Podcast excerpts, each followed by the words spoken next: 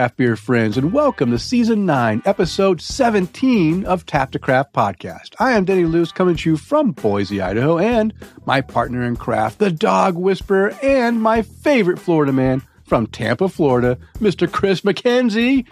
How are you doing tonight, my friend? I am um, still a little buzzed. Um, I saw you were doing a little pre-funking. The yeah, I, I had a little uh, pre-funking going on over at Gasparilla. I, we needed dinner, and uh, Oh, you know, Tina and Aria were out, and I I went, okay, I I don't feel like cooking. Pizza. Let's have pizza. oh yeah. You can't Well, where say do you no go to for pizza. pizza? Gasparilla. I- I go to Gasparilla, and uh, Chance over at Gasparilla. Not only did he take great care of me, but I told him I was going to talk crap about him when we got on live, and he said that he was going to, uh, uh, you know, stream it on his laptop oh, uh, in the bar, and which was sitting behind the bar. Uh, I said, "You should stream it to a TV," and I went, and he goes, "Uh, can't, Can't? So, well, okay. so we'll, we'll, maybe one day we'll figure out a way to either go live from there or stream it onto a TV or something. I don't know. Okay. We'll, we'll see. Well, welcome, Chance. Hope you But- enjoy. I'm great, doing great today. We're getting moved into the house. The picture I showed, the video I showed you, just you know, you know, when when you move into a house, you you know, you just pile behind your crap everywhere. Oh boy. But like I said, thank God for green screens because you no one could tell. So yep, it's that- it's it's magic. It is. It's magic. There's just beer behind me now and not a bunch of random crap over in the corner. So Okay. um, I'm great. How are you today? I'm doing good. I am uh I'm waiting to crack open some beers here in a few minutes.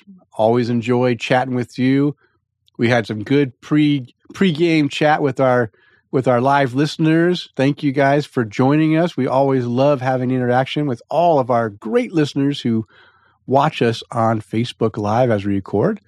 And uh, yeah, I'm looking forward to trying our last blind tasting beer provided by our buddy Jeff Seiler. Uh, he says it should be one that we should be able to knock out of the park and get it, pretty easy. So I'm hoping we can do that. Um, but you know what? Uh, I'm getting thirsty. But before we get to that beer, I just want to let anyone new listening to the show know what Tap Pat, Tap the Craft podcast is all about. We are an educational podcast focused around celebrating all things craft beer because we want to assist you, our listener, along in your craft beer journey and adventures. And you are listening to episode 225, recording on Monday, March 6, 2023. And yes, we are live on Facebook. So if you want to join us during our recording session sometime, you can do that easily by just hitting that link when it pops up in your Facebook feed and uh, joining us. And uh, we love to interact with, with you, and uh, we can answer your questions live on air. And this episode, we will be discussing whether or not beer festivals are still relevant and what needs to change to keep people going to them and keeping them from shutting down. And This like is I- a I was saying, this is a phenomenal topic to be on because it just reminded me Kyle Marrero from Marker 48 just hopped on and said, Cheers, Ah. you two. Denny, it's currently Tampa Bay Beer Week. oh, damn. And you guys are, wait, when's this, is, is it start right now or does it start later in the week? It started yeah, Yesterday? What's wait, what's today? Monday. Today's Monday. There was a bunch of stuff happening yesterday. oh, my and goodness. then and then usually, you know, back in the day, you know, the big thing that we always looked forward to was Hunahpu Day. yes. which would have been this coming Saturday, which it still is. It's just not a big festival, but apparently in 2024, that's coming back. So oh, it's not. we shall see. Oh, I thought it, you said it was coming. Oh, so it's not coming back till next year. Correct. Yeah. oh, I So it- misunderstood the- what you said last, or I thought you So they're, you they're made a be comment the before. Yeah. This Oh. is going to be, uh, it started Friday. Thank you, Kyle. Um, so I'm surprised you're on here, man, at least sober. Um, but it's, it, uh, they release their Hunahpu at the end of every beer week. hmm But usually they did the release And, and, the the big festival Yeah. all in kind of one big old party. And uh, that picture that I sent out the other day Mhm. was saying, "Hey, the fest is coming back next Oh, year." okay. that's pretty awesome. So Okay, now I understand. that. Now I understand. Well, enjoy Tampa Tampa Craft Beer Week. I always love uh I love when we have Idaho Craft Beer Month, which is coming up in April. Yeah. Always enjoy that. Uh, a lot of activities going on. But hey, let's get back to a.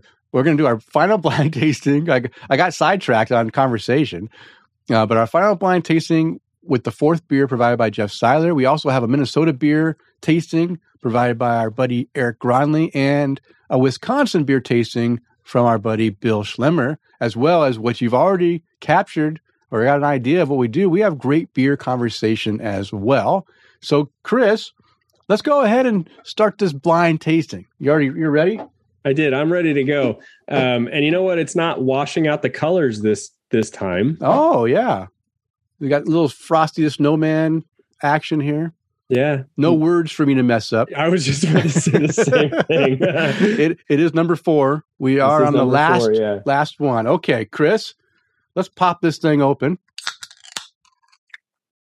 Oh, Okay. oh, it's it's ooh, Ooh, it's Dark. dark. ooh, Ooh, that it smells smells nice. very good. Oh my goodness. Good thing I grabbed the uh, oh, good thing I grabbed the old snifter for this one. I wasn't expecting a dark beer, but you know what? We had every other kind of beer. Why not finish off with a dark beer? I'm pouring nice and slowly so I don't, uh, but ni- nice head on there. See, I didn't overdo the head. Okay. So looking at this fourth beer, uh, very dark brown with a, uh, like a, a mocha cappuccino head, little, little dark. Yeah. Uh, Yeah. one one finger yeah one and a half finger Just Head depends on on, how hard you pour it. yeah uh coarse and fine bubbles looks creamy sticking Mhm. around for a little bit uh the beer is completely opaque like i said a dark dark brown Yeah, I, it I looks black but i can see brown through this. yeah You know, the downside to these blind tastings is I ran into the I ran into it right now, and especially last uh, last time, is that I get a beer in my head and it Mhm. sticks, and then I can't think of anything yeah i know else. I, I had a beer in my head too so what's your beer in the head Dragon's milk so my beer from New Holland. so my beer that stuck in my head was old rasputin Mm. This one smells. Uh, We'll do some aromas here. This one kind of smells like it might have a little barrel on it. Little barrel on it. That's that's what uh, what got me was Yeah, and no Rasputin doesn't have barrel. I don't think it does. Of course, I'm going to blow this. You know what? Jeff the, it's set a us Russian up it's a Russian imperial stout, and you're right. He did. He's gotten he's in our head already. You guys will be totally fine. You'll totally nail this one. And Uh, well, sitting back, just going. "Hmm, I'll have to wait till I get this taste because uh, I I mean I've already this winter I've probably drank at least eight of these uh, old Rasputins if it is old Rasputin, so I should be able to tell right off the bat. Yeah. But I don't remember old Rasputin having any barrel character. But... It does not. It's just a Russian imperial stout. okay, I mean, you can get barrel aged. All right, let's do this. Well, You can get barrel aged ones. Or is it still cold? Still too cold. Oh.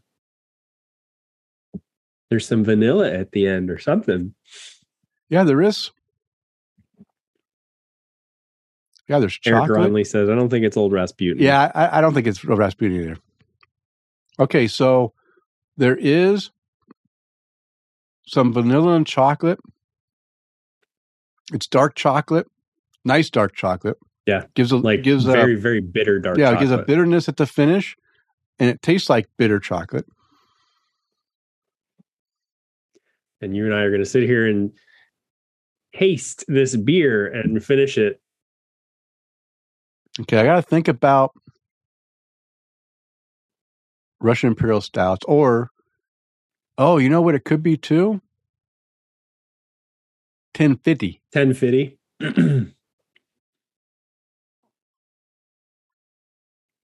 but I haven't had a 1050 for a while.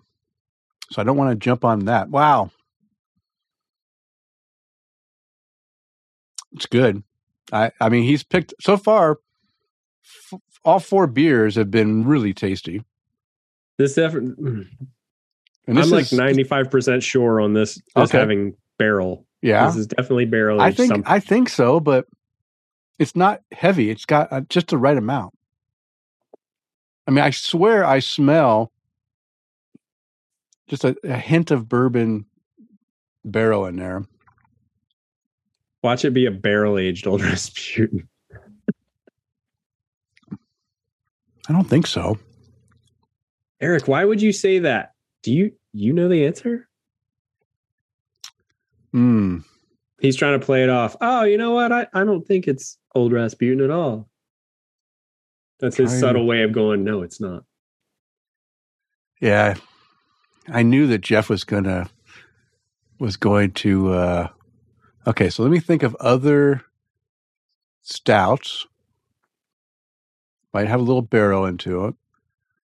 It's so subtle of barrel. It's what It's lots of good roast. what it, found what founders uh, beers have. uh Is there a stout for founders?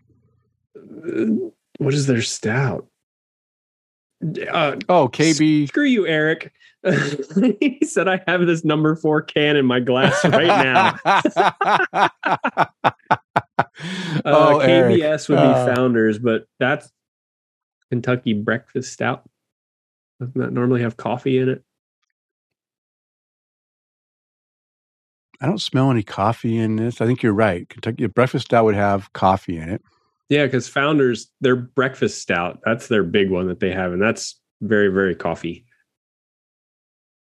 But yeah, that's the breakfast. But KBS is what's the KBS? That's that's that's the breakfast stout. breakfast stout. Oh. Yeah, so that's the breakfast stout aged in barrels. okay. Hmm. Yeah, this is uh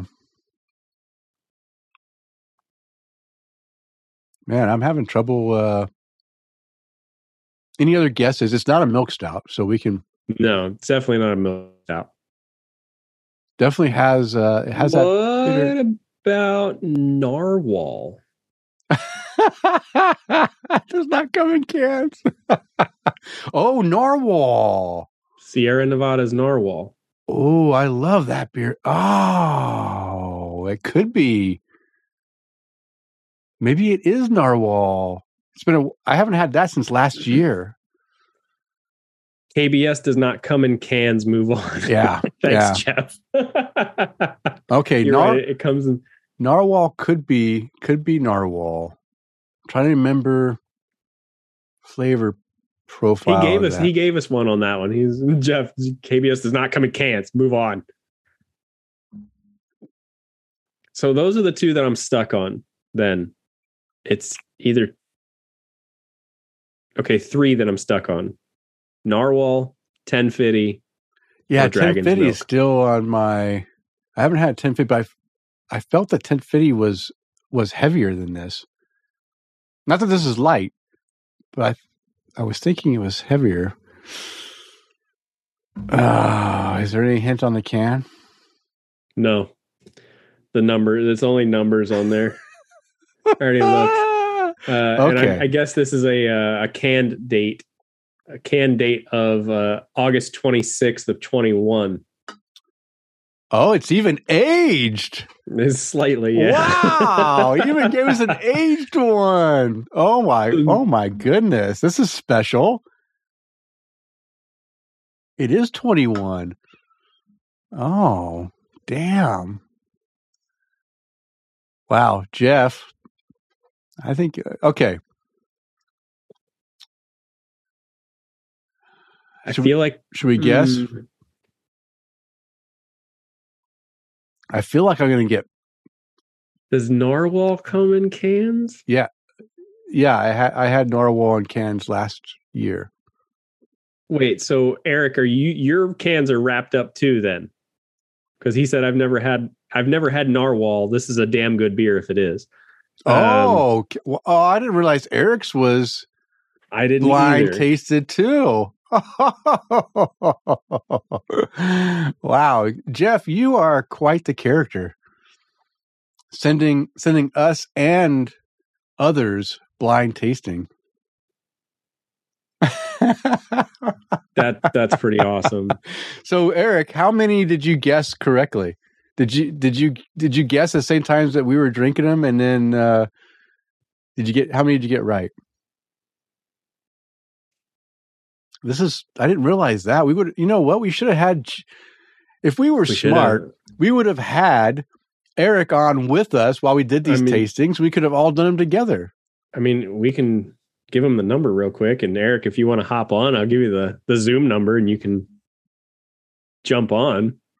Yeah, Respond quickly if you're going to, and I'll message it to you. yeah. I'm stuck between 1050 I'm stuck on Narwhal. and you're stuck on Narwhal. Mm-hmm. gosh, I I do enjoy 1050, and I don't realize how much I enjoy it until I have one after a while. And narwhal, I've always enjoyed, but I just can't remember the. I'm trying to remember the profile, and I'm not going to cheat and look up my Untappd descriptions because that's not right. I'm so I'm just I'm going blind. I'm going to say 1050, and you're going to say Narwhal. Yep. And Eric, are you going to join us? Do you have any comment before we uh we unwrap this thing? And what is your guess? presents? Because that that was the thing too, is that it Jeff sent these to us, and they're all beers that are readily available. Yeah, Uh, I'll have to jump on a different time, laying down with the kiddo for bedtime. with a uh, beer. I hope really. That- that's awesome. That's what I. Yeah, yeah. This is why this is why we love you guys. I'm laying in bed watching this podcast while my kid falls asleep. See, our voices lull kids to sleep. Isn't that awesome? Yeah. No. Yes. Well, I, well, we've been known to lull dogs to, calmness during fireworks during Fourth of July. yeah, that's so, true. That's true. So why wouldn't All we right. have the same effect on kids? Okay, I'm going to open it up. I'm going to say Okay. 1050. You're saying 1050. Yeah. I'm saying Sierra Nevada's Narwhal. Oh, Oh, you're right. It is Narwhal. Yeah. Okay, so we're going to count that as a win because we both thought of it. And again, I love this. I do love this beer. It's a great selection. Imperial Stout.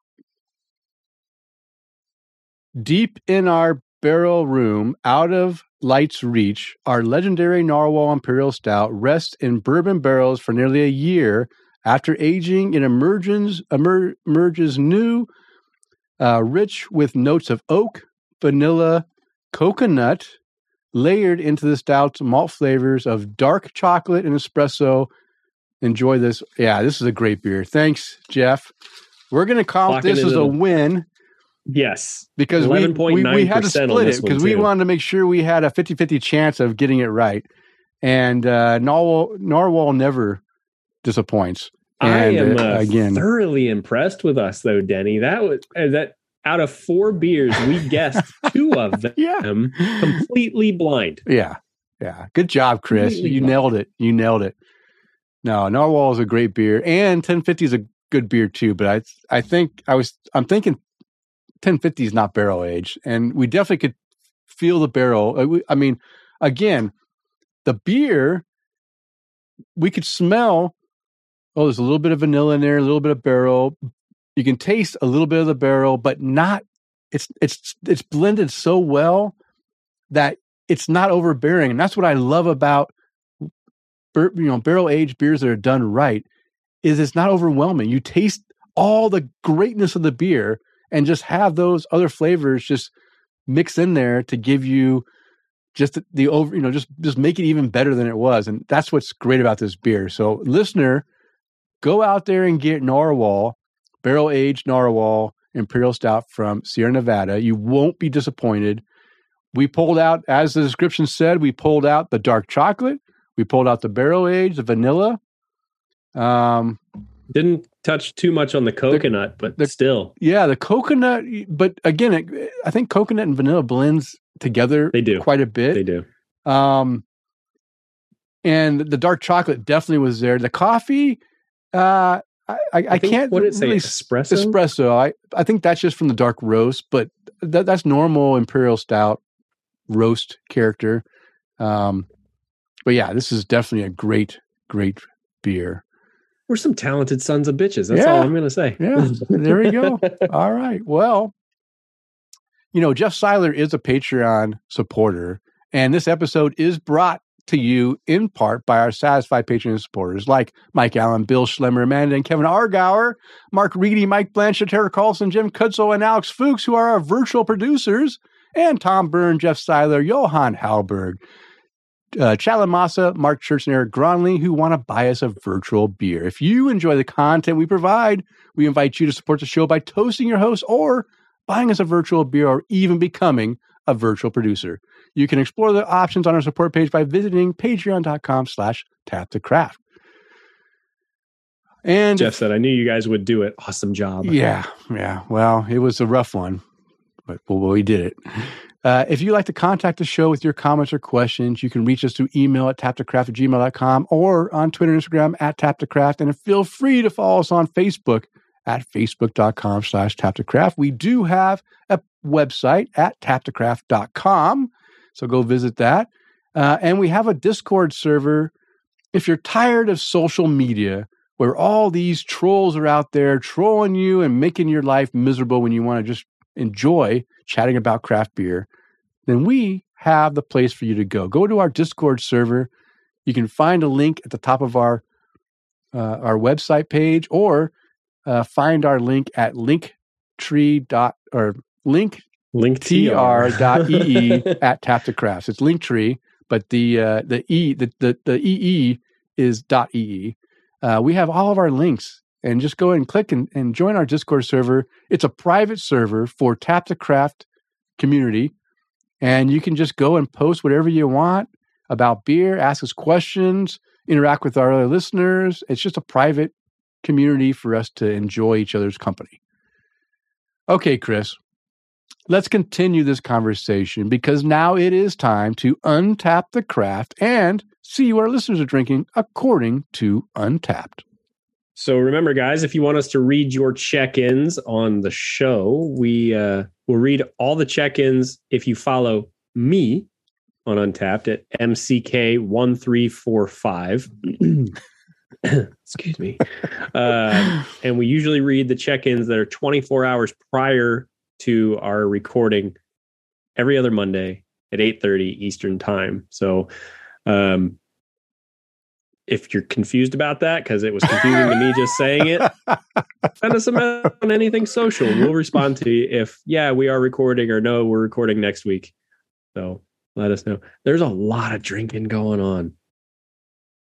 I, I'm in Alex Fuchs's stuff right now. Oh yeah, he probably he just he's he's been traveling in Bulgaria, I think, Mm, okay. and so and they the first day they showed up, he must have checked into forty beers in one day from all their visits to different places.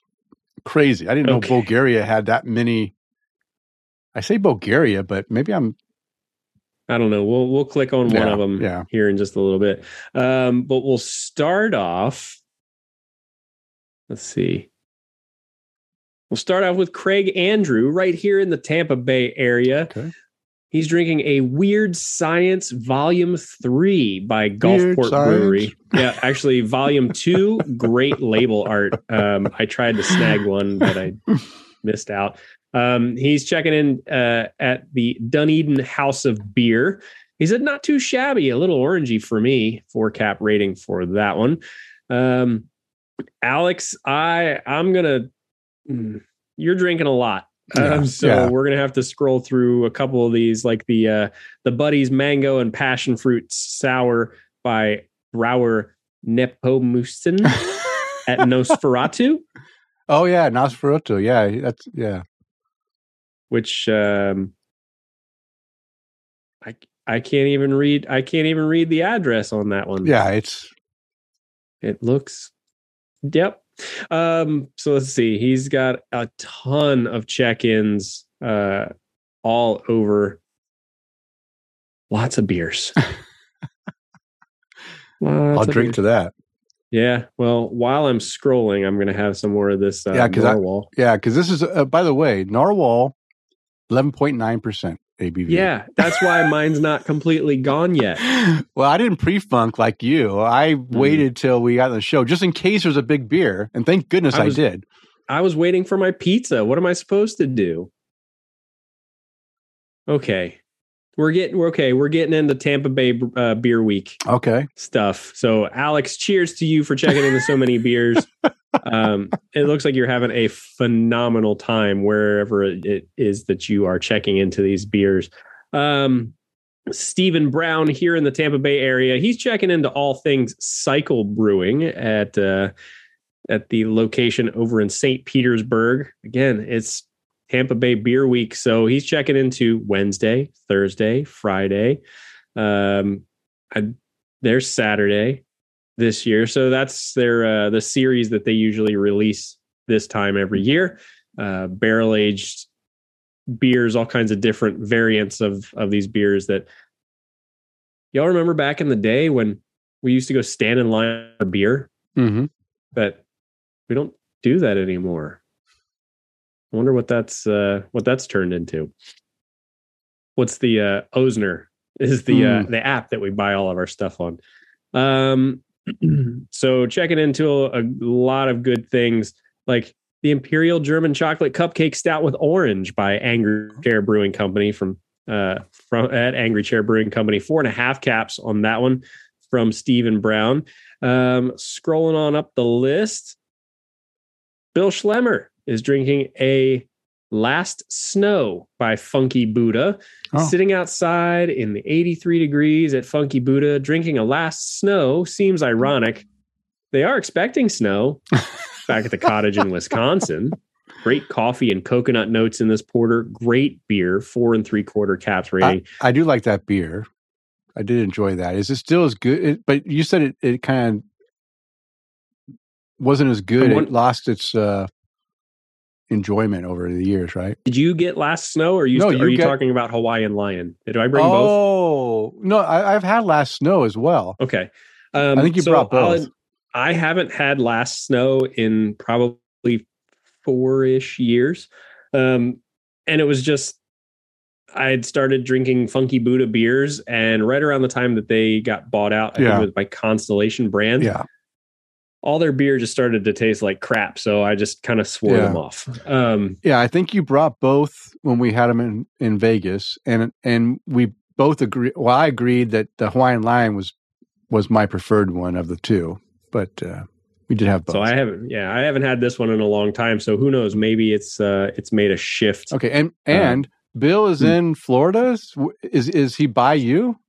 No, so he's if he's at Funky Buddha, unless I'm not 100 percent sure where this location is. It's in Oakland Park, Mhm. so just outside of what north of Miami, Oh, he's on the oh. complete opposite coast, about three hours, three and a half Yeah, hours yeah. south of me. Okay, I But you know who was in town recently? Mike Allen. Yeah, I saw Mike was in Tampa and didn't even check in with you to come. In come meet. his defense, There's no defense, Mike. No, no. In his defense, okay, yeah. You know what? Let's stick with that.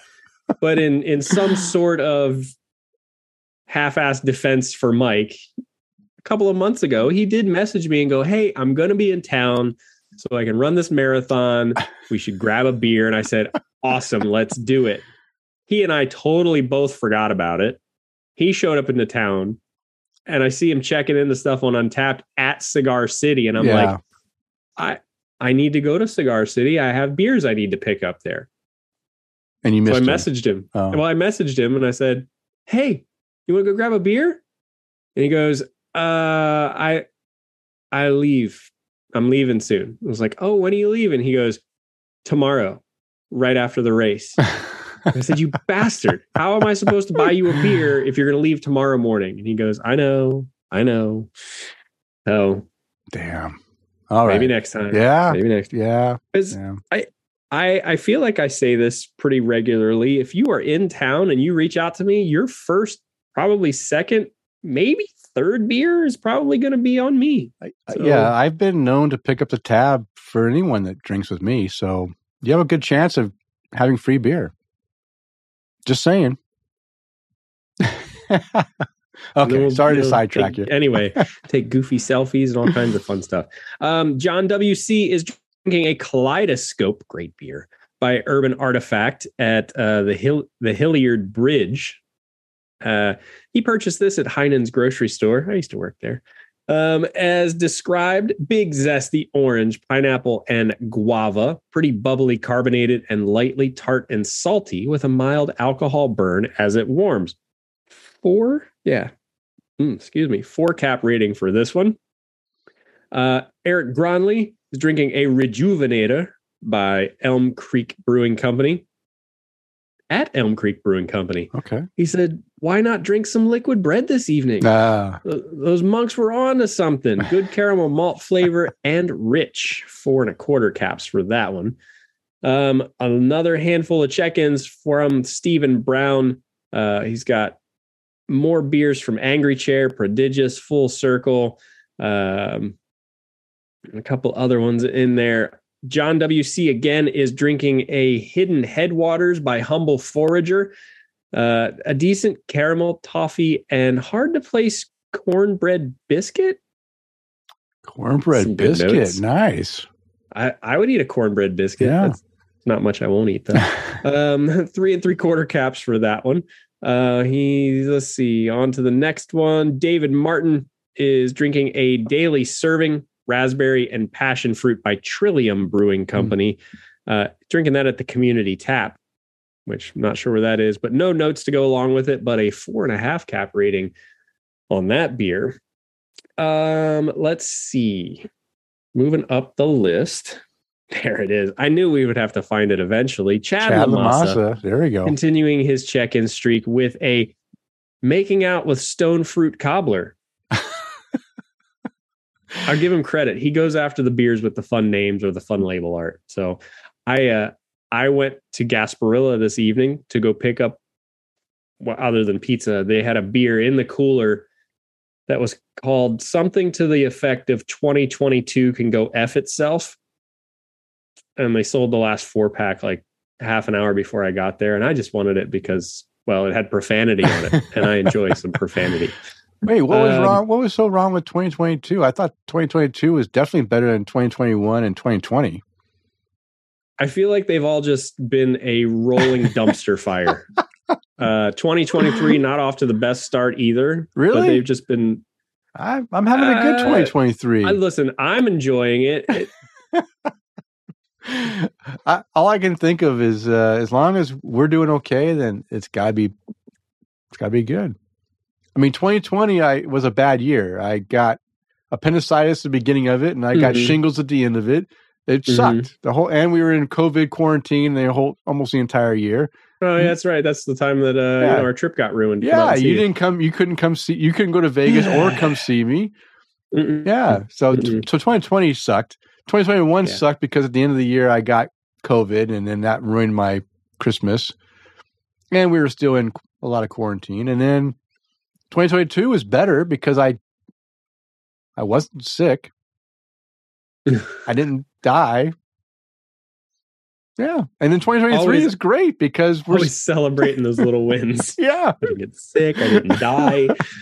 Uh, but Chad making out with Stone Fruit Cobbler. That's right up my alley. Uh, by Wet City Brewing.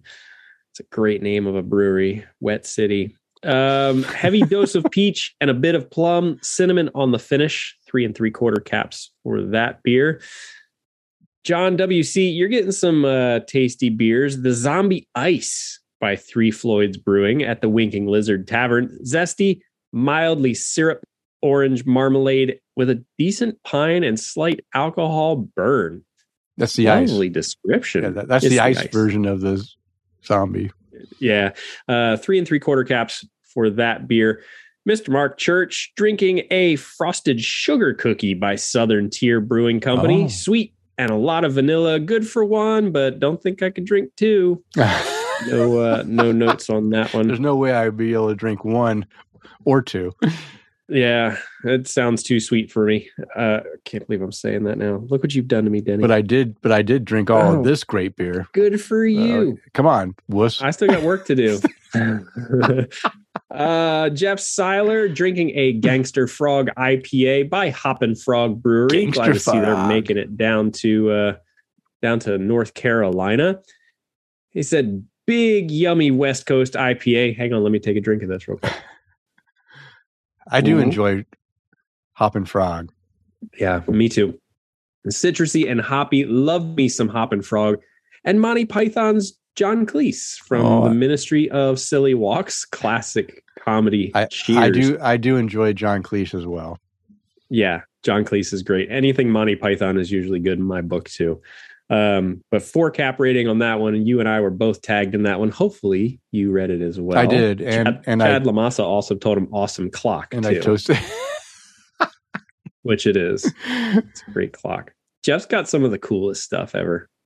His Christmas ornaments, you know, Hans Gruber's falling. That's a So- Christmas ornament that he has. so like, uh, um like when we went to to I, I think I mentioned in the last episode we went to my daughter for President's Day and we drove there and back. Mm-hmm. It's three hours each way, and uh, we caught up on the podcast. So I don't you know I listen to the podcast when my wife Sarah's in the car, and sh that's the only time I can get her to listen to podcasts is when we're traveling or whatever. And so we got through a, a few, and and uh, she had some good laughs over the the the comments that we had with the Christmas tree, you know, getting rid of the Christmas tree, and uh, and and what is it, you know, how do you set up a Christmas tree for a titmouse and whatever he said, yeah, and then Yeah, when he the response, and she was cracked up laughing. Of course, that's the way you do it. you just throw it in the Just woods. throw it in the woods. just leave it against like that- tree. Yeah, it's just like that scene from uh, Happy Gilmore when he's about to throw his club in the woods, and he goes, "I'm just trying to send it back to its original home." Oh Yeah, yeah, that's how you do it. Well, um, oh, I have to read this check in from Jeff Seiler. It's the Mighty Mighty Hop Tones Oh, by yes. Vitamin Sea Brewing. Big Bad West Coast Double IPA takes me back to the hops arms race from the good old days. That's the impression that I get. Yeah, well, it's an appropriate uh, line you have there for a beer called the Mighty Mighty Hop Tones, which was Love a it. collab from Microphone Brewing. Oh, he microphone. gave yeah. this one four and a quarter caps, and I love the sign that he has. Excuse me, next to his beer, dogs welcome, people tolerated Yes. feel like I need that in our facility. Um, Chad also said, I'm a sucker for music themed beer. Yeah. Uh, let's see here. Chad is also checking into a French Toast Joe by Heist Brewery. Nice dark roast coffee, lots of cinnamon, and a touch too maple syrup. Oh, a touch too much maple syrup, which makes it a little sweeter than I'd like. Also, a little bit boozy all in all though i'm enjoying it four and a quarter caps for that one um ooh i would be interested in seeing what this tastes like john wc is drinking a 2007 oh wow.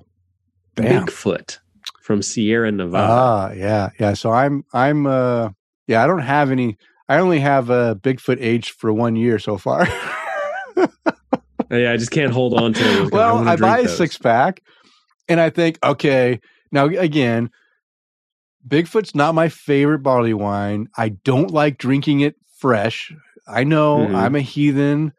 I like it better when it mellows out a little bit, so I like to let it age. But you know what? I'm a freaking sucker because if the beer is in my fridge, I'll say, "Oh, it's aged a couple months. Let me see how it tastes now." Before you know it, it's aged the whole damn months. six pack is gone before I even get to age it a year, and because I'm a sucker, thinking that maybe it's already changed. Guess what?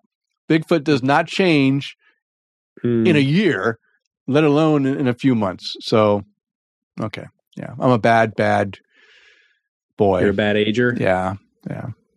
But he said it's still pretty boozy slash syrupy and a big figgy raisin and resinous Ooh. piney. So that actually sounds good because that brings out more of those barley wine flavors that get masked over, in my opinion, by Mhm. all that big freaking hop character it has in it. I mean, I know it's an American IP or barley wine, but it's a little much for me. He said this was an awesome find and great to see. Yeah, especially a beer that's what 15 years old? 15 years old, Yeah, 14 years old, yeah, something like that. Yeah, 15, 14. That's a that's a long time for that beer to be aged. I mean, even being drinkable is good at that point. So, yeah. well, I'd good on curious you. about that. Good on you. Um, Skinny Matt Knight is Oh. drinking a vanilla porter by Rohrbach Brewing Company. Uh, he said it's a Rochester classic, four and a quarter caps for that rating. Drinking it out of a uh, Howard Hanna Real Estate Services glass. Yeah. Shout out to Kevin Argour from Rochester. You had that one yet, Kevin? They're watching us on the big screen right now. Kevin Argour is not from Rochester, is he? Yeah, he is. Don't diss me, man. I know my peeps. Kevin, right. chime in. Amanda, chime in. Let me know. Let them know I'm right Hmm. or wrong. Well, he's here's either either way. Even if you're right or you're wrong, if they say something, it's more engagement with the That's uh, right. with, with the live feed. That's right. Um, if you guys also would be so kind as to share this on your feed, we would very much appreciate it. Um, so let's see what happens when we refresh this. If anybody Oh, else had anything we're at the end. else, We're at the end. Guess what time it is? Come on. Is there any more? Look at this special beer we're holding. Eric Gronley is drinking a barrel aged narwhal by Sierra Nevada Brewing Sorry Company. if we ruined it for you. he said a bucket list beer so many good things going on rich chocolate bourbon flavor never coming thanks jeff s four and a half cap rating for that one and that is what everybody is drinking Is there a? I wonder if there's an a year on this can. If I could check it in for 2023. well you should be able to check it in for 2021 if it's yeah, but I don't know if they, it's. I don't see a name a, a year on here. So i do it's on the bottom of the can yeah, but I don't want to get in trouble and have another 400 beers, uh, you know, marked off of my uh, unique list. yeah well you You know how tend I to- roll. I need to go get a napkin though Okay. You, you spilled? I- i spilled Okay, well, while you get a napkin, let me go ahead and introduce our next beer tasting provided by our listener in Minnesota, Minnesota, 11.9% beer talking, Eric Gronley. He provided us with this beer, Schell's Snowstorm Mahogany Lager. And I found it very interesting to um, do a little research on here because I've never heard of Schell's. But you know what? These guys have been around for a long, long time. They made it through Prohibition, and there's you know, and then kept brewing beer after Prohibition ended, and then er, you know, early into the craft beer scene, dove into craft beer in the Minnesota, you know, Minnesota area, and was one of the first craft breweries in Minnesota, which is fantastic. How have I never heard of Schell's? Well, guess what? I've heard of them now, and I'm going to try one of their beers provided by Eric Gronley. Yes. second oldest family owned brewery in america now hang on for me one second Okay. So, uh, good job. Way to go. Wow. Why don't Okay. you just chug that thing? i did like a champion okay, so this is Schell's Snowstorm Mahogany Lager, out, and this is the brewery out of New Ulm, Minnesota. 6.7% lager. Holy smokes. so why the hell not Yeah. That's a big I don't have to go to work that's a- tomorrow that's a big Yes, lager. uh, 25 IBUs.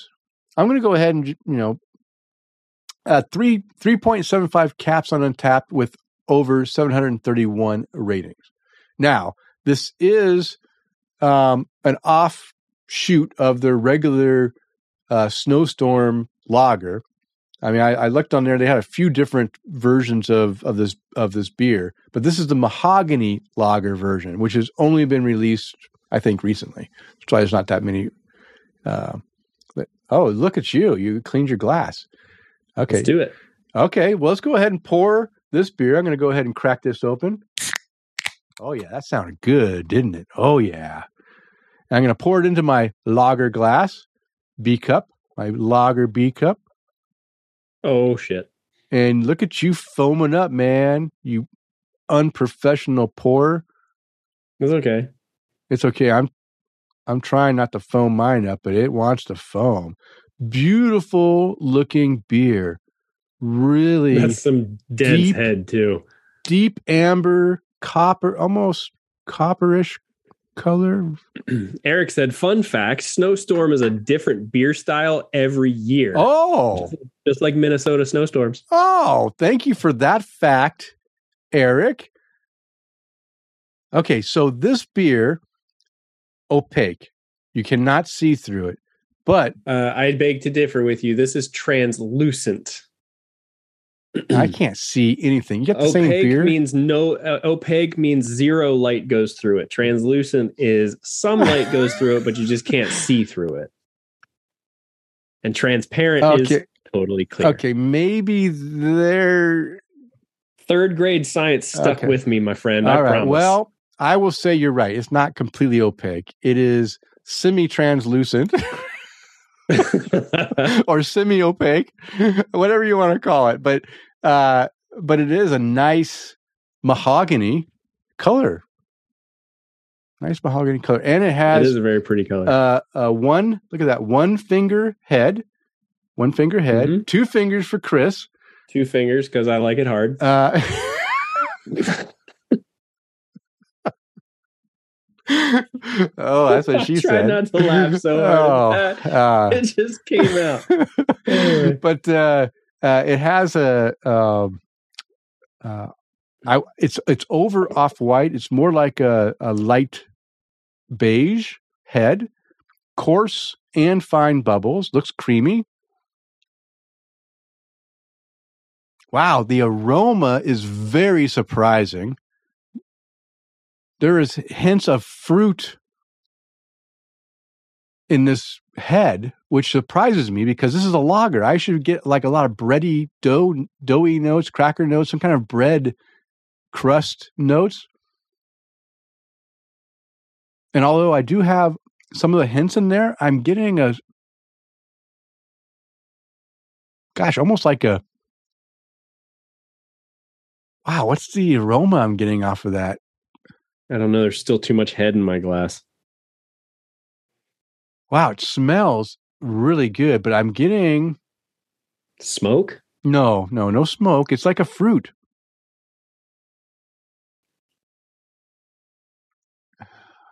It's it's kind of fruity, but I can't pinpoint the fruity character. God, it smells good though. I don't know what. I got it in my. Called a Belgian dip. Actually, you know what? You know what? You you just said Bel- it smells Belgian-y.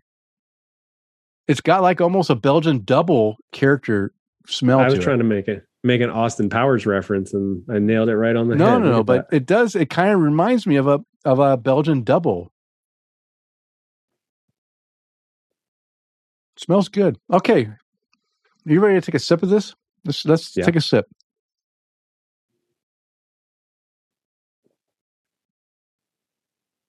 Okay, more. Wow, this is That's really phenomenal. good. This is this is full of flavor. I'm getting in the back of my cheeks. I'm getting uh I'm getting a spicy note of almost like rye, but it's not rye. It's like a wow. It's like a Hmm. Hmm. wow, this is super flavorful and really good. And I can't, it's so, it's got a complex flavor. It's not a one trick pony lager for sure. I love the uh, description that they have on Untappd for it, though. It says this year's snowstorm is a menagerie of specialty grains with notes of sweet bread and spice. It smells of rich mahogany and is best enjoyed surrounded by many leather bound books. And you know what? Drinking this into in a in an old musty uh house ma- mansion uh library is Oh, about right, hold it right? appropriately then. Just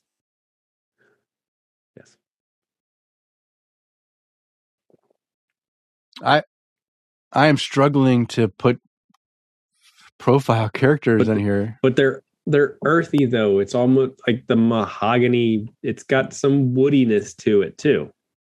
I will agree with woodiness. I think that is a good word, woody woodiness. I can't I don't know what mahogany tastes like. So I can't really say if it tastes like mahogany.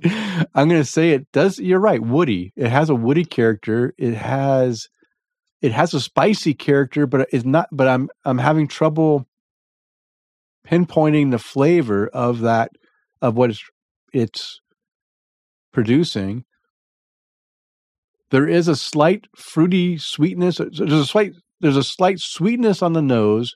Reminds me of maybe prune-ish, but I can't say it's prunes because it's not Mm-mm. it's not super strong in that. But it's got some kind of a subtle, you know, aftermath of after you eat some prunes, you have that aftermath of sweetness that can be that's kind of like the prune sweetness left in your in, in your mouth after eating prunes. It's almost like it's almost like tobacco, or I might I might I might agree with the tobacco. Maybe there is some tobacco character in here. Or something like that, right? Something that's been laid out to dry. Maybe dried leather. Maybe that's maybe it is they they mentioned leather. Maybe it is hand like elk hide. elk yeah, maybe elk hide. Yeah, maybe something like that. something something laid out to dry. Um No, but like le- talking about you should enjoy it around you know lots of leather bound books. Like it's it's got it does it. I I still am getting some smokiness to it. Not I don't get any smokiness. not like not like smoke, uh, like smoked meat smokiness, but like fireplace, um, tobacco, leather books. If I was sitting in a I don't even know how to explain it, but like just sitting in a, a cabin during a snowstorm, um, with a roaring fire in a comfy chair, surrounded by leather bound books. This that this would do it. What's interesting too, there is a slight um it, okay. I'm not going to say bitterness, but it finishes more drier than I was I would think, which lends me to come up with like a, a bitter finish versus a sweet finish, right? Ooh. Yeah, I'm having trouble uh, characterizing this beer, but it's great. I will say, and that's Yeah. what's so great about it is that it is unlike anything else I've ever had. I cannot name a beer that I've had that was similar to this. How about you, Chris? Can you remember? Can you can you can you call out a beer that tastes anything like this? And it's Not even close. yeah, this is so unique and so.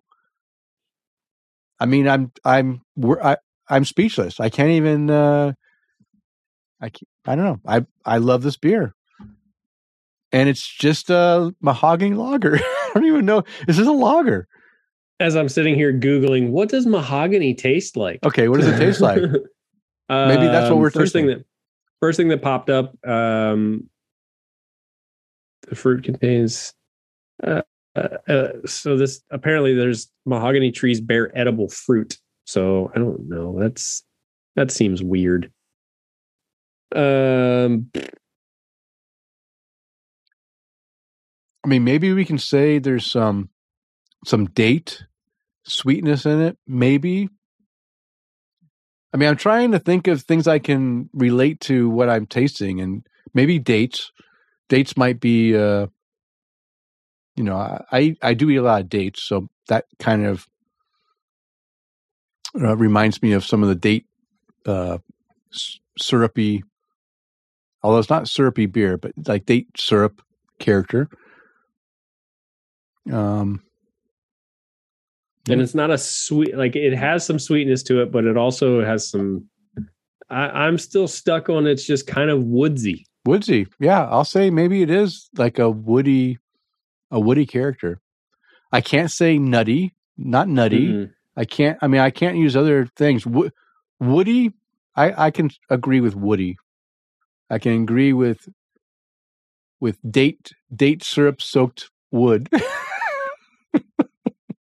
That's that's the uh, that's the line of the day. Date, date syrup. okay, Date. Yeah. okay, okay. date So let me. soaked- I'm. do- I, I can't explain it. Um, but this beer is fantastic. Uh, I mean, right off the bat, I, I'm going to say I'm going to rate this probably a four and a half cap rating. Um, just because it's it's good. I can drink more than one. Mhm. It stumped me. I can't even think of the flavors. It's it's layered, rich, complex, and great. And I and I've never had a beer like it. That's what's fantastic about it.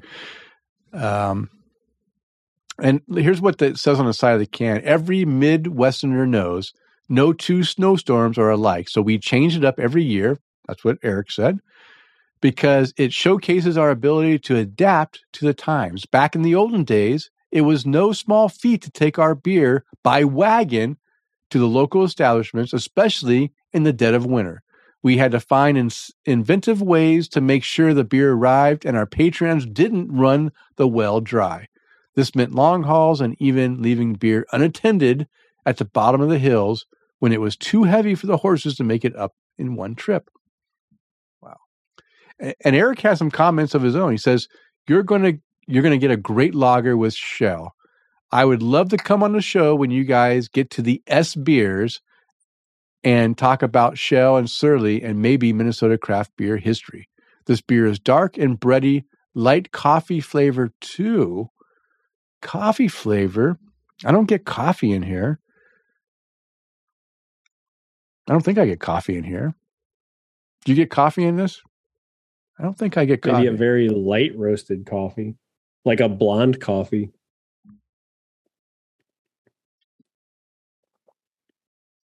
Mm, maybe. If I really think about it. You mean if you really let your brain think, make you think you're tasting coffee? Yeah. it might there might be some coffee in there but it's great and you know what eric uh, when we do our favorite s breweries we're going to have you on to talk about your favorite s breweries in minnesota and we'd love to hear about Schell okay chris Whew. i'm burping up some beer let's end this great beer tasting uh, thank you eric for providing the beer a beer that's left us speechless. We Yeah. we can't describe it. Really good beer. there's not not many things in life that do that for Yeah. us, but you know, there's uh there's opportunity and time when things can make us speechless. It's uh pretty impressive. Yeah. Okay. Well, I thought this show was going to be short. I didn't say that at, be- at the beginning, but you know what? We're going to make this an hour and a half at least. Uh, Okay. But now it's time for the Brew Buzz. Brew Buzz is devoted to discussing various related topics. This week, we discuss how relevant are beer festivals and do we need them? And if so, Yes. how can we bring more value to the consumer? It's the consumer. And uh, Chris, I, I, I, I- I put some points in here for you to jump in and, and, and talk, but this is kind of me on a soapbox, beer brew buzz. Oh Christ. Okay. No, because this is a. I- I'm going to talk about something that happened uh, on social media, and and it- since it happened to me, who's better to talk about it than the person it happened to, right? So, like many of the other topics that we discussed in the show, I was inspired by an article that I read last week. The article is called "Successful Beer Fest and uh, Have to Be More Than About Beer," and it was written by uh, Jeff Alworth, who's the uh, you know the writer, famous book writer, uh, the the the uh, the Beer Bible versions one and two, uh, as well as he does a beer blog called Beer Beervana blog, and he's also one of the hosts of the Beervana podcast. I listen to him every episode they have. I enjoy, uh, you know, their their content, and and I I do go to his blog every so often and read the articles, but I don't you know peruse it looking for new stuff every day. But I thought it would be fun to relay how a Twitter response on this topic got completely misinterpreted and generated some troll, some Twitter troll Hmm. hate. Whew, yes, yes, I got I some love a good troll. I got some troll hate. And uh, so let me start off with how this whole thing got started. So Jeff Alworth, he posted a tweet with a link to his article on his to on an article to his uh, Beervana blog as follows. This is what he said on his tweet. Why are some fests dying or dead? While Fort George's Beer Festival of the Dark Arts was the hottest ticket around. A week after the event, I look at what makes a successful fest and how others might use it as a blueprint for success. So I went and read the article. I, I enjoyed the article. I understand the points he was making, but I had some other insight on my opinion on maybe why people aren't necessarily attending beer fests as much as they were back in the past.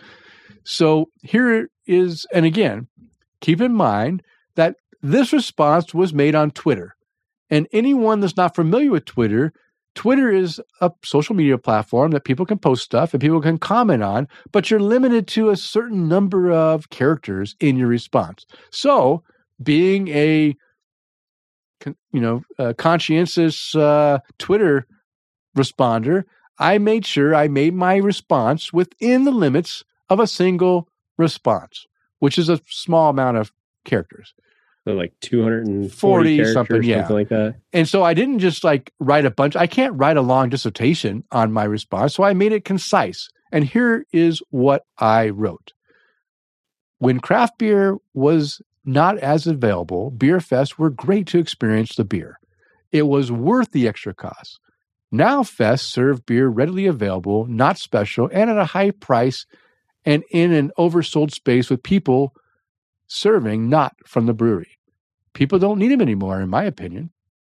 And that's exactly what I wrote, word for word, in the thing. I kept it within exactly the amount. I think I had zero characters left, um, and I wasn't able to. Ex- you know, I didn't want to expound more on it. I just kind of gave my opinion. Again, my opinion based off of why I think beer fests are not are starting to fail and and close up shop. Right.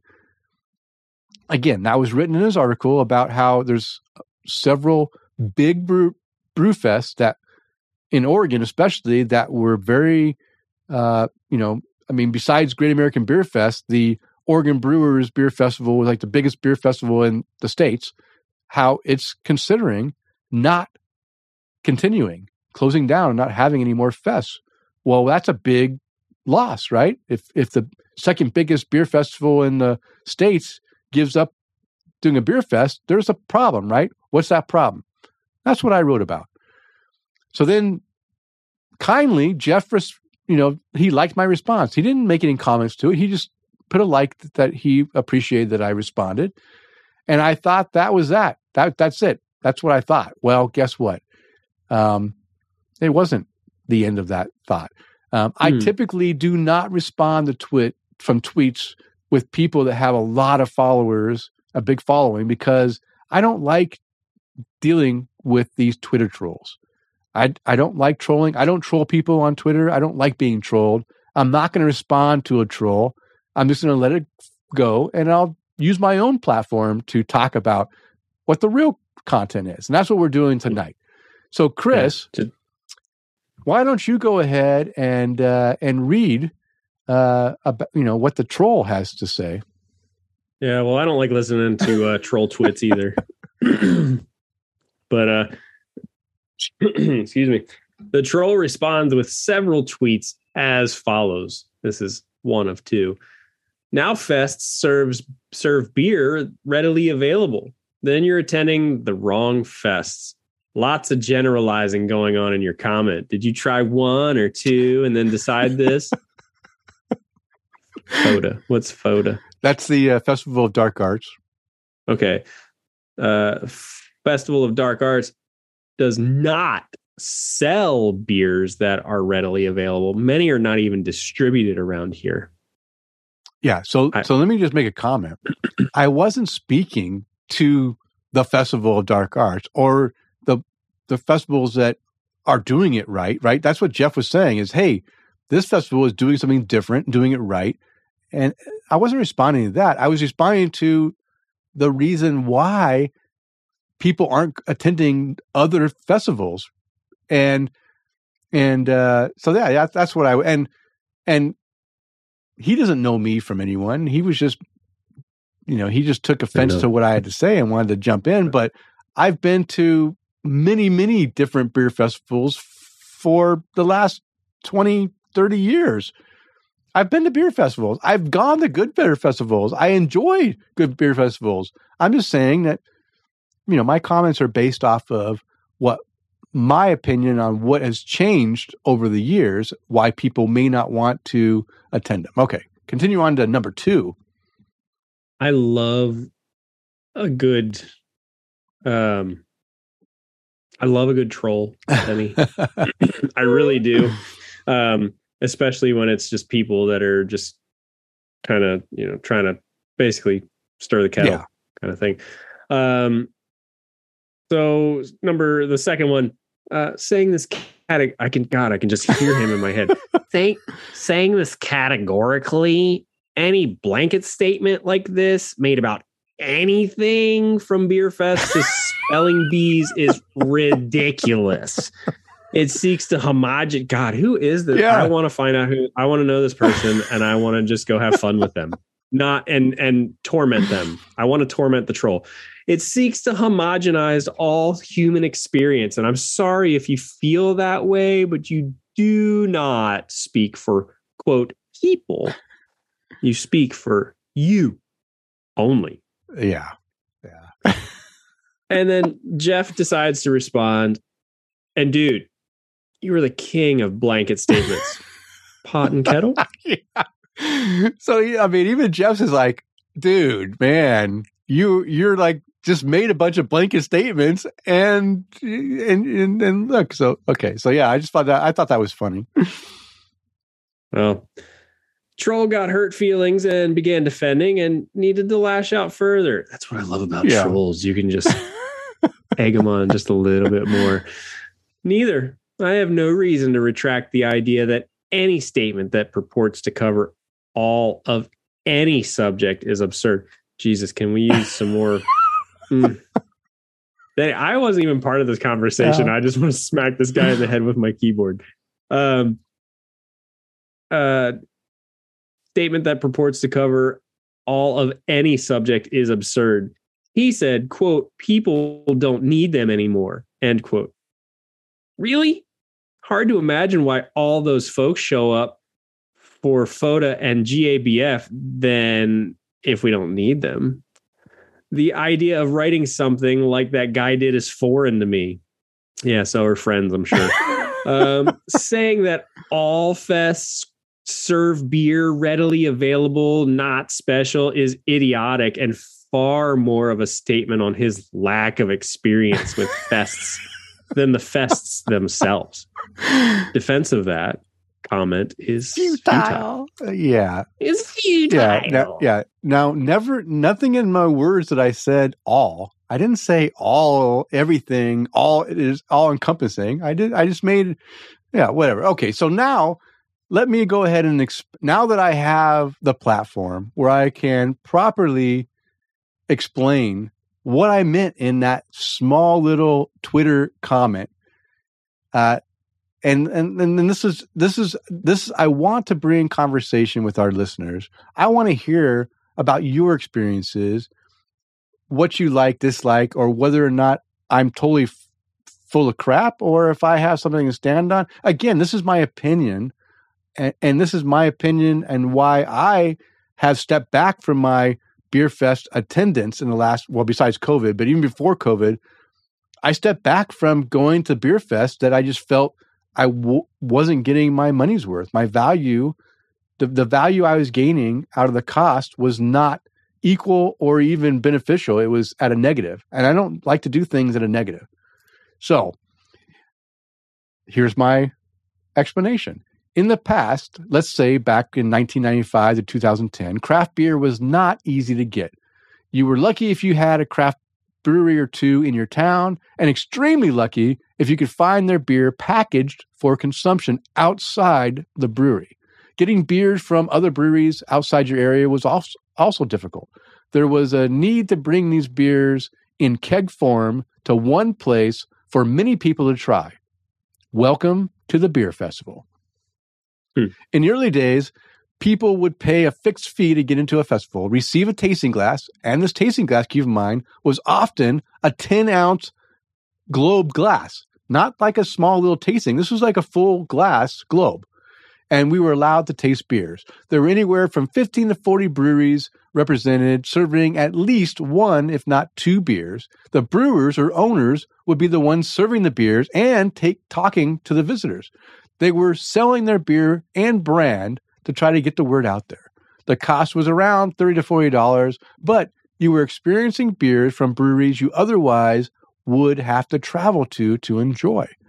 The cost versus value was there, especially if you end up consuming six to 10 pints worth of beer over the course of the day.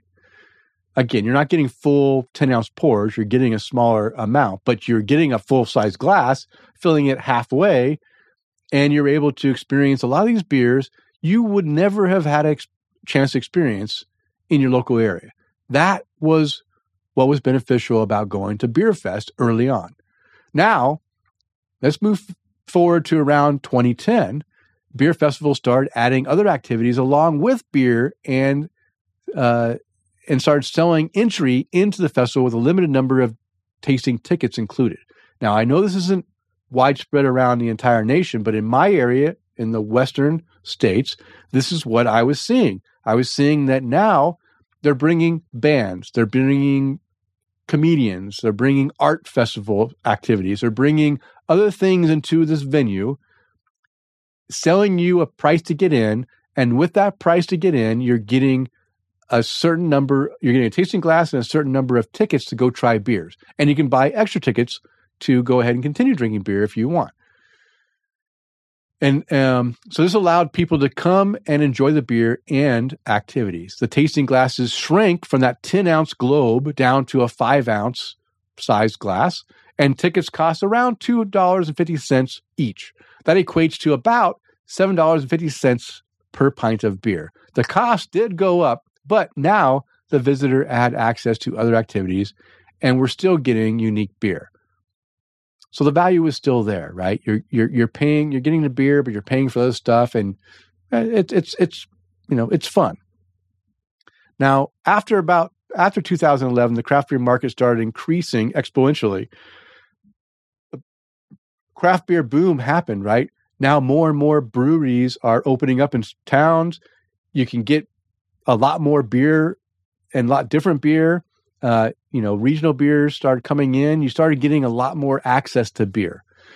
Um, more and more craft breweries were opening up, and people were exposed to a lot of new beers. The craft breweries started in the late 80s and 90s, started distributing further and further out of their home region. Beer Fest were still a fun event because there were so many new breweries and beers that we were always subjected to new new stuff, right? Now comes to the point where I begin to state my points from the tweet. So that was all when things were still good. We started to move into a huge growth in craft beer. Craft beer is more readily available to the consumer. Now, I make my comments where I start to see things start to degrade. Around 2016, beer festivals I attended began to swap the value versus cost. Now, the value was not balancing out the cost. Beer festivals I attended annually started reducing the reach to other breweries, or they would pour beers from the brewery that were available on draft or in package in the area, while the prices per tickets increased to about $4.50 to $5 per four to five ounce pour. That's huge. You're paying as much for quarter of the beer that you'd pay for a pint of the beer normally at a beer festival. Where's the value in that if you're not getting things that are very unique and and that's what I was meaning by you know, by my by my statements.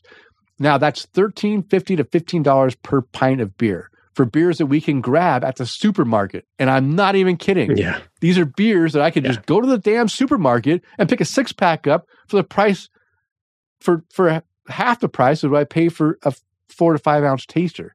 That that is the value that I'm talking about. Also, these venues would oversell the capacity, and you found yourself waiting 15 to 30 minutes to get a pour, and then you're crammed together like sardines while you try to enjoy the beer and visit with your friends, getting bumped, your beer dripped, and all that all the crap, right? Oh yeah, and now the beers are being served by festival volunteers. Go ahead and ask your server about a beer, and don't be surprised if you hear that they either never never tr- tried it or they don't like the hmm. style of beer. What is Yeah. worse than going and getting a beer, asking the person who's serving you a beer, and not getting any feedback about the beer and having to tell you, "Oh, I don't like the style, so I don't know anything about it." That's BS. And that is what I started experiencing around 2016 and on is that it took away that personal touch. That brewer Hey, that real Yeah, quick, yeah. Denny. Uh, and this is just the most random thing ever. Jeff Seiler, if you are still listening, I think you just got hacked on Facebook because I just got a random message from you on uh, on Messenger. It says, "I think you're in this video." uh-oh. If you got anything from Jeff, don't click on it. Okay. Jeff, change your password. Sorry, Jeff. Man.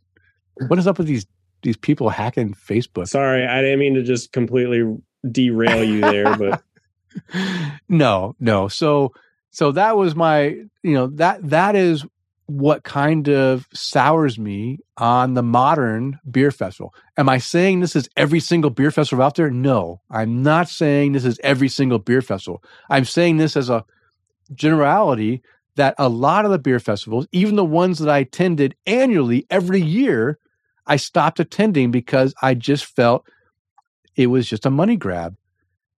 You know, I I I Mhm. didn't like being treated like just another sucker coming in and paying your money and and not getting the benefit that I thought that we should get. So, did I make broad and overextended comments using the word people in quotes? Yes, I was speaking for myself, but also stating that if a if beer festivals are failing and quitting, then the reasons I stated might be part of that cause. I wasn't saying nobody needs beer festivals. I was providing my experiences to suggest why, quote, people may not be into them as much as they were in the past. And that was the meat of what my comment was was just providing my input on why people people in general might not be attending beer festivals as much as they were and why beer festivals are starting to fail and, st- and stop you know um, putting them on so uh, chris that i've gotten off my soapbox um, i wrote down a few things and of course add whatever you want chris uh, to, to, Okay. to, to this but these are how i think uh, you know th- some ways that we can make uh, beer festivals more relevant again and get more consumers to want to go and participate. Well, before I do that, and and Denny, while you were on your soapbox, sorry, my ADD kicked Mhm. in, and I was doing a couple other things, but I just wanted to give a big shout out to uh, Brendan O'Leary and uh, Steve Moore over at True Respite Brewing. Uh, I was having a little chat with them on potentially getting some merchandise. Oh, okay. And I said to him, um, I told him we are currently live on Facebook, and I said to him, like, guys, it's 10 p.m. How is it that I'm? St- aren't you guys closed? How is it that you're still chatting with me uh, on freaking Facebook Messenger? And they're like, oh, um, you know, it's the blessing and the curse of owning a business. And uh, you know, I'm currently one of the guys said, "Hey, I'm currently cuddling on the couch with my with my dog watching Yellowstone," and the other guy was like, "I'm cuddling with my dog reading an old Tom Clancy novel." Wow. So I just tagged them in our uh, our show post here, um, and I I did just say, "Hey, guys, want to chat maybe in a future episode?" Yeah. But hey, um, back to the conversation. So cheers to those guys. I I love their their can art. That's that's one of the reasons. And Chad Lamassa is another one who uh, reaches out or has posted a lot of their stuff on like Untappd with their can art. So, how do you make some beer festivals relevant again? Well, uh, collaborate with breweries outside of your area to bring great beer to the festival. Now, my the most recent what what was the most recent festival you've been to, Denny? Uh well, I haven't been to any Has it- has it been a couple years, Yeah, not what? since before COVID. Okay. So the most recent one that I went to was uh, Badass Beer Fest with Tampa Bay Brewing Company. So that was back in November. And if you guys don't know, I'm in Florida. Mhm. So we said F COVID. We just don't care. Um, so when it came down to it, it, it, that's exactly what they did. It wasn't just Tampa Bay breweries. Yeah, there were plenty of Tampa, you know, Tampa breweries, but we had breweries from out in Orlando. I know we had a couple from Jacksonville, but man, we had there were breweries from there at, at that festival from North Dakota. Yeah. Uh, I mean, you know, Drekker was there. Um, and, and they did exactly that collaborate with breweries outside the area to bring great beer to the festival. The second thing was insist the breweries have ownership in their booth by having their team pour the beers. I 100% agree with that because, well, I pretty much just did that as I'm chatting with the guys at True Respite, right? Mhm. Like, hey, if you can communicate with the owners or the brewers of that place, they're going to be so much more involved instead of having just, uh, you got some, you know, some volunteers there doing it. That's that's cool. But it's funny because Denny, as I was signing on with you earlier, I was literally sending an email to somebody going, Hey, you got any volunteer spots for this beer festival you got going up? Um, because you know, we want to help out too. So it's you know, it's our craft beer community. Um, the third thing, if the venue is small, offer two sessions, keep beers in the attendees' glasses. Yeah. Don't bring them something huge. Like we drank this freaking Narwhal at almost 12%. Yeah.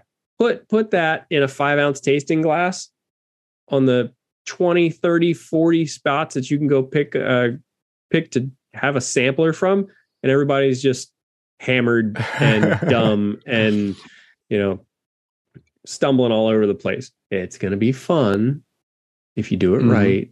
But it kind of takes away from the the idea of well i want to try these beers i want to interact with these breweries i want to find out okay well why did you guys brew your beer this way why did you guys use this ingredient why do Mhm. you like you know to brew the way that you brew like i i like the that that people can do that so having the team there to do Mhm. it makes it that much better and, and i remember one not the a a beer fest that i attended a couple of years ago um oh it was badass beer fest again uh, a couple of years ago and they had uh, a brewery called urban south which is based out of new orleans in louisiana and they had two people there from Yeah, new orleans not just volunteers. No, I remember you mentioned them. Yeah.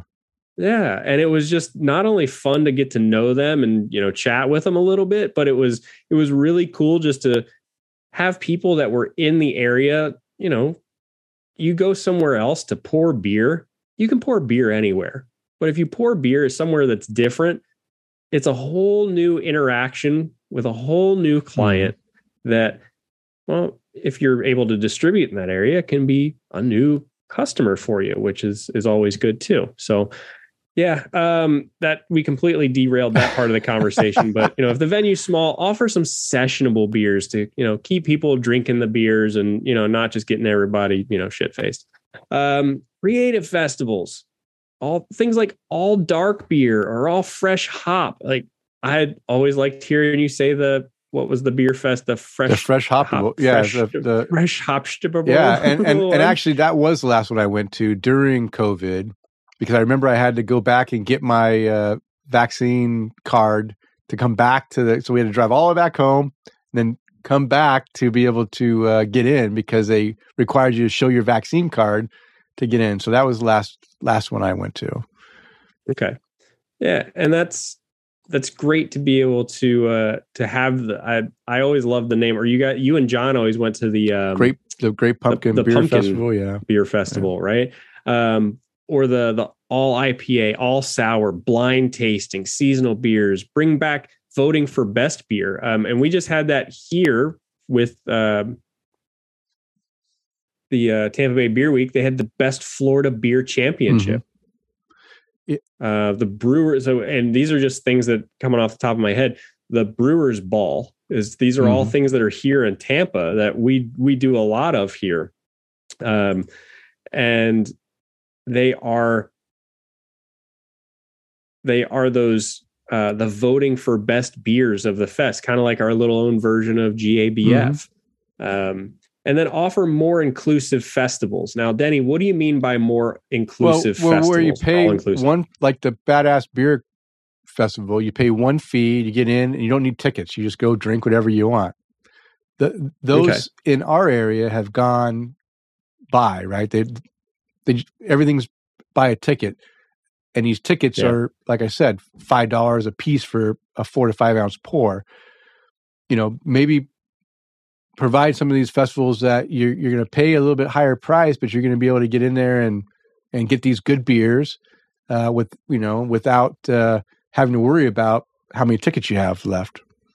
Um, yeah, yeah, and that that's a tough part too. Is whether you're like, well, I want to save my tickets yeah.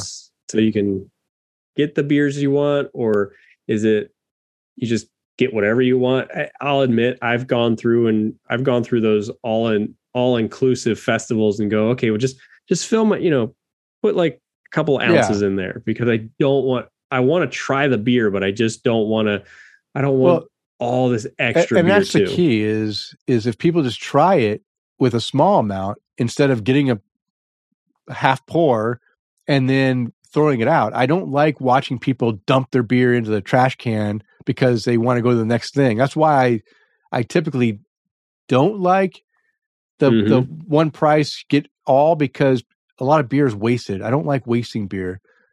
Yeah. You know, if you pay, if you have a ticket and you're paying it, most likely, even if you don't like it, you're going to drink it because you don't want to go buy another ticket. So, I mean, that's why right. those are, uh, you know, the beers last a little bit longer with with those style. Um, I will say, um, I mentioned the blind tasting festival. There was a festival I went to every year. They had it for three years, I think, before they stopped it at, at Tin Barrel which was the uh, the was called the Beer Wars, and it was basically IPA beer wars, and all the you know they'd have thirty or forty beers, and you didn't know what you're getting, and you show up at the beer festival for the first four or five hours. I can't remember how long it was. All the taps were numbered, and you would just you'd take your tickets. You had to buy tickets, and you would go and say, you know what, I'm going to try tap number three and you'd mm. pour it and drink it, and then you'd had you had these uh, these tokens that you would then vote for which was your favorite IPA of of the tastings that you did, and it was fun.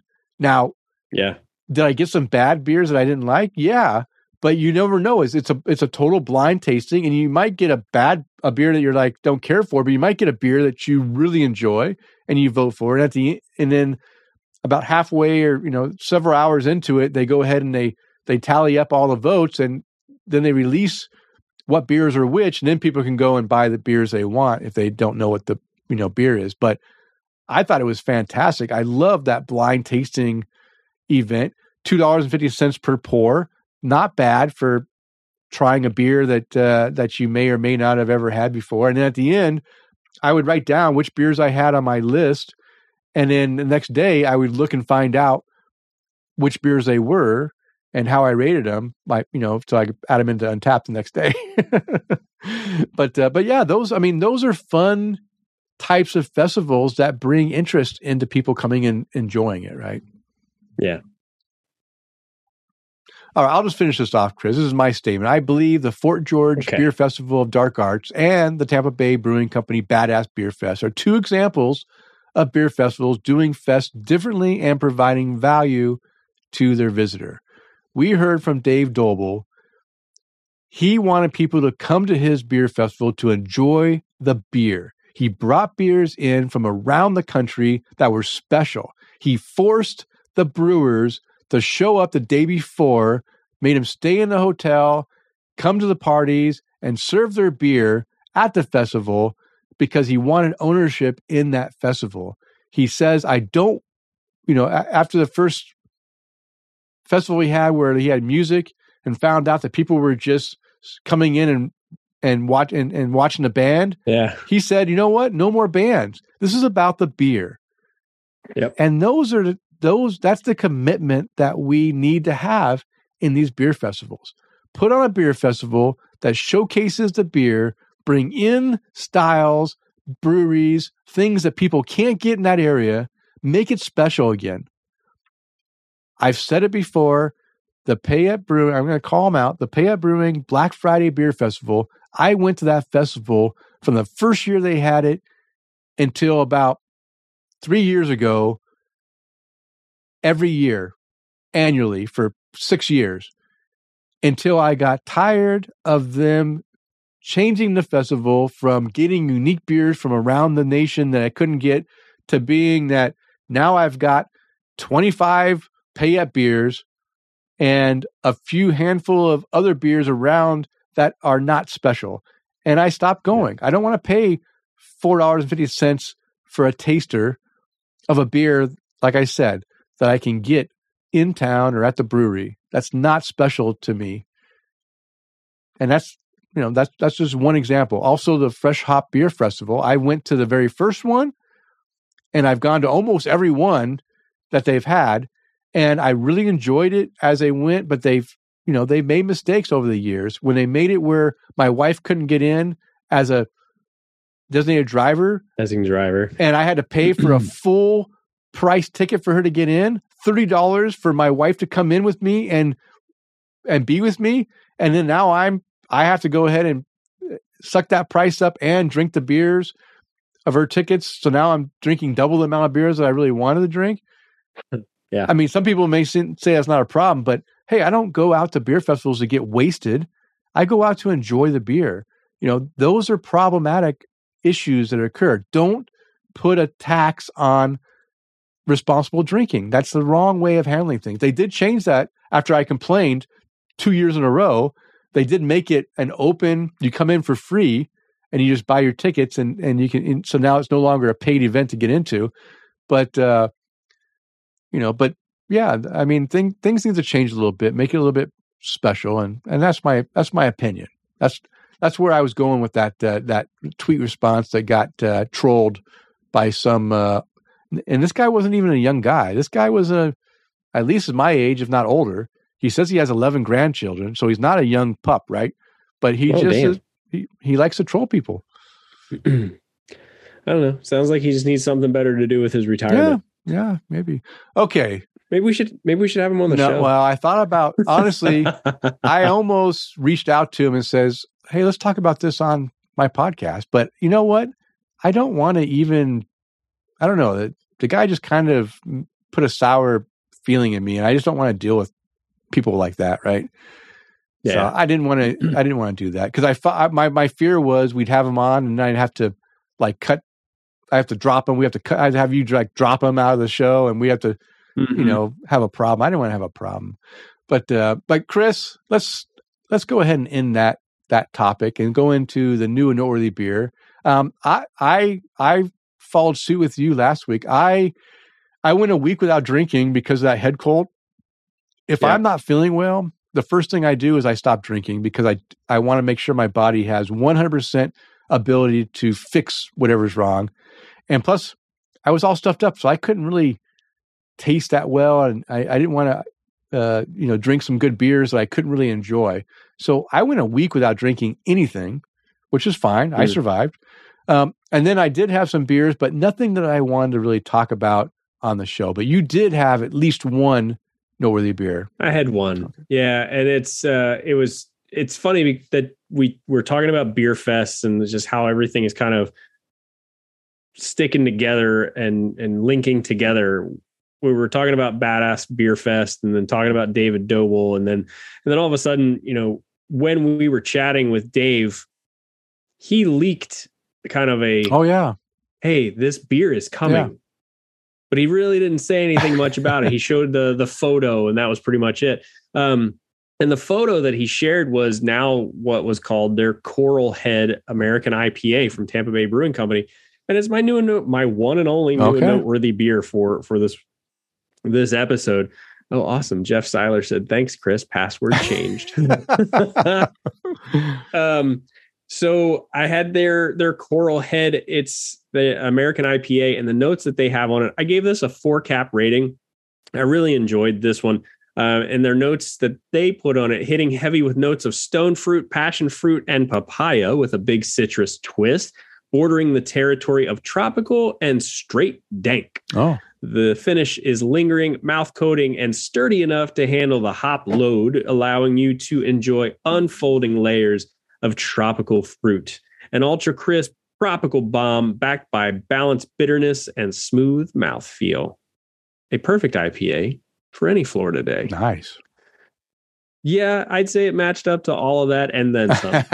so it was it was nice to uh just be able to I feel like over the last couple of IPAs that I've had from those guys, they went they leaned pretty heavily on the West Coast uh notes on those and they did it very well. Okay. So four cap rating for that one, and that's my new and noteworthy. okay, that's the Uh, end of no- that segment. Nothing super crazy. Yeah. All right. Well, hey, Chris, we got one more beer to drink. You ready? I am. Okay. Okay. Yes. We are going to be drinking crap. a Wisconsin beer from New Glarus Brewing Company. This is care of Bill Slimmer, one of our fantastic listeners and our virtual producers. This is New Glarus's Staghorn Oktoberfest out of New Glarus, Wisconsin. 6.25% ABV, 3.79 caps out of over 40,000 ratings on Untappd. Okay. I, I don't currently, not that I'm aware of. Let me open this uh, moving box. You don't have an but I don't opener? think I don't have an opener. Well, you are unprepared, sir. That's okay. I am prepared. I can be prepared. I'll go step out into the kitchen Okay. and I'll go get one. So I'm going to go ahead and pour this Oktoberfest into my B cup you do that. I'll go get this. While Chris goes and finds an opener. Uh, the pains of moving. But you know what? Any seasoned beer drinker will have a bottle opener on their keychain, right? Come on, we always have a bottle opener in in uh, in easy reach. But let me read about this uh, this beer. This is 100% natural, great Midwestern and European malts, the world's most expensive hops, fresh yeast from Germany, and clear Wisconsin water Close the door a little hard. make this Staghorn Oktoberfest Wisconsin's real red. You will find absolutely no additives, preservatives, or artificial agents of any kind in this beer. Staghorn is brewed using the time honored methods to release the smooth flavor of their roasted malts. This Oktoberfest combines a smooth amber body with a clean, crisp Mm. finish. Be sure to hold this one up to the light of any Harvest Moon and enjoy Wisconsin's real red. well, I don't know if we can give you guys the harvest moon, but like it's uh Oh, that's a beautiful shot. Pretty clear. Yes, that's nice. You got some good. I mean, yours had a, the red. I don't have any red in my office here to give the red. well, I don't. So if what I did is I have my, you know, awesome colored rental walls. Look at that. Look at that uh, nice, Nice rental wall. there. yes. So we've got, you know, the light Yeah. there. Uh, and we get a nice red color. That is beautiful. It looks just like. I just need a stag in front of it. It looks just like this. Yeah, it would look just like the label. All right, Chris. So, um, in my glass, it's not red, but it's more amber. Um, it it is semi translucent. I can see light through it, but I can't necessarily see through it. Uh, I've got uh, a half finger head lingering, off white, um, but it's not sticking around as long as the other heads. No, it's it's mine's still sticking around, but it's it, it's almost like a struggle head. Yeah, struggle head. The struggle is real. Um, it definitely this this compared to the Schell's Snowstorm Mahogany Lager. This one you get lighter. you get a lot of bread crust, malt character in the nose. hmm I mean, really crusty, like a whole wheat. I really need to stop I really need to stop filling my glasses so full because I I fill it up and then I'm trying to smell it and then I I want to swirl, but Yeah, I'm trying to be yeah. so gentle. But no, this this one this one is traditional Oktoberfest aromas of of like for me Mhm. bread like a bread crust. Smells good though. I like a good uh Oktoberfest. Okay. So that's about the descriptions. Go ahead and take a sip there, Chris.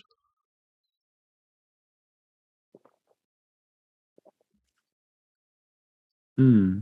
The monks had it right. Bread in a glass. So this beer is a bit lighter than that mahogany red lager as far as the mouthfeel. It feels a little bit uh, not as uh, heavy, uh, uh, light, refreshing. Um, has some bread dough character on the on the the front end. Finishes uh, uh, pretty dry actually. It's amazing how dry this is for an Oktoberfest. Hmm. Um, I, I do get some some sweetness, s- sense of sweetness, but it's not sweet. I wouldn't say this was a sweet Oktoberfest. No, not at all.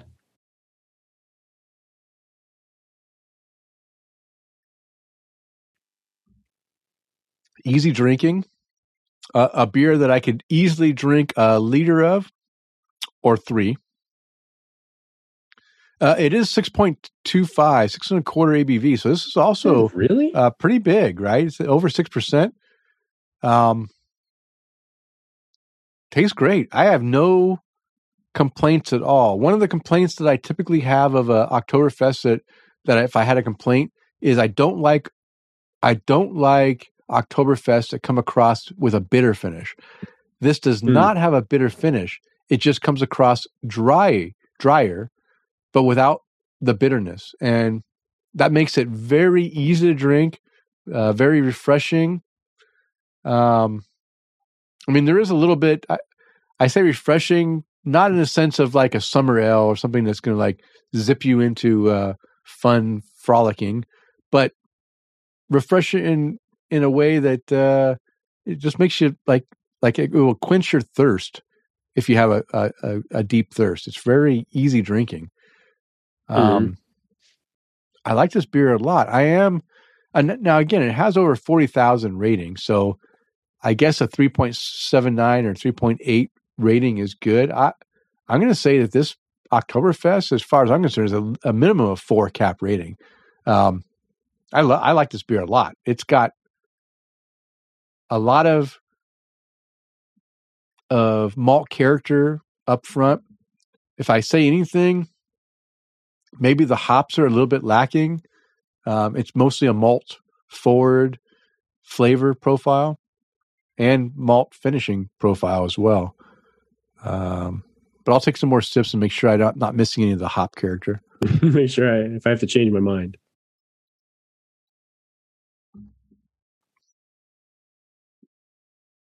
There might be a slight floral character in there in the hops, but nothing that is overwhelming the flavor profile. It's still very malt centric, um, with maybe a, a slight floral hop character in there just to balance it out. Great Oktoberfest. Really, really enjoying this. I'm, a minimum of four, maybe a four and a quarter. I'll I'll make my decision after I get done with the show, and I log these beers into Untappd. Uh, hopefully, if I remember to. But uh, great beer. Thank you, Jeff. I mean Jeff. Thank Yeah, you, thank Bill. you very much. I got Yeah. Jeff on the mind. Um, another New Glarus beer. This is probably my fourth New Glarus beer that I've had of all time, and it's a great one. Uh, so far, I have not had any issues with any New Glarus beer that I've had, and I, I think I don't think I've rated one less than four caps. That's saying a lot from a brewery that is the biggest in Wisconsin, and what like the fifth largest in the country, something like that. yeah, that was that was another thing. I remember when we looked at that one. I this is my uh, my my fifth. Is it? Glarus yeah, it, you know, no big deal. no, but they you know. they make some solid beers. I I mean, it's just amazing that they they don't release these outside of the state. I mean, These are good beers. I really, I really enjoyed all of them I've had. So that just really means that we're going to have to make a trip to Wisconsin uh, to to try out more New Glarus stuff. Yeah, yeah, good beer. Thank you, Bill. I really appreciate that beer. Okay, Chris. Because uh, according to New Glarus's Untappd account, they have 107 beers. They have 107. I'll say that again. They have 107 beers. So what's funny is that they they changed their website to whatever beers are like like seasonal. So I went to try to find this beer on their website. They didn't have it on the website because they already rotated to the next seasonal section. Mm-hmm.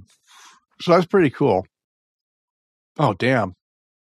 I just realized that I didn't Bubbly. prepare the uh, Patreon toast tonight. But Chris, it is time to go ahead and raise our glass, and we still have some beer left.